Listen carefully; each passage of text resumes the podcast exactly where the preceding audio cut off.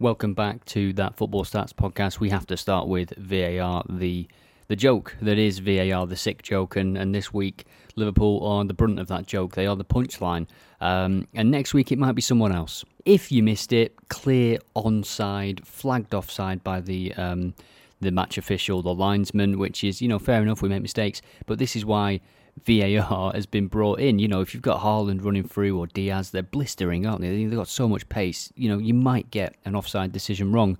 But to then get it wrong when it's so clear, what I don't understand and what I still don't understand, and I don't think I will ever understand, I, think what, what it is is I don't believe what they say. I don't believe that it is simply a human error. I don't believe that the cock up is that simple. They're saying that he just, you know, the, the, the VAR, Darren England said, uh, check complete because he thought they were on about something else. That is the worst excuse I have ever heard. And by the way, there are four people, a minimum of four people, all with refereeing backgrounds, watching the game in the same room. It is preposterous to think that they cannot get this decision right. And that is why I use the word unbelievable. It is unbelievable. For example, every person you're in the pub with, whether they're a City fan, a Tottenham fan, Arsenal, whatever, looks at it and goes, um, that that looks onside that one.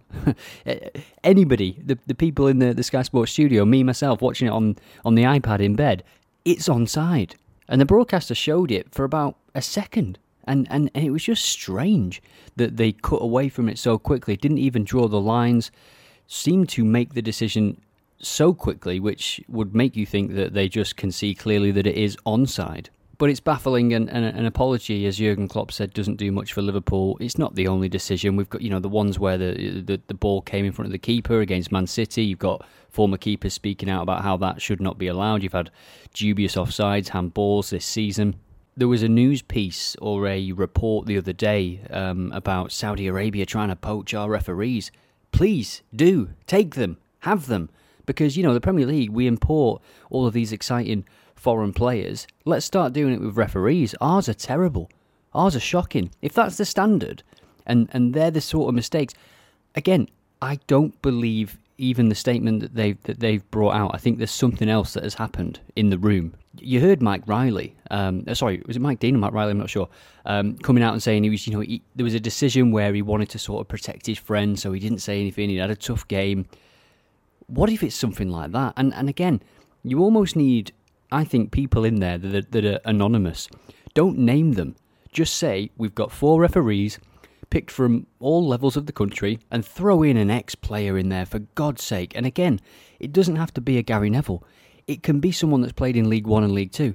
It, it, you know what I mean? It just you just need that perspective because you can't have that's embarrassing for the Premier League.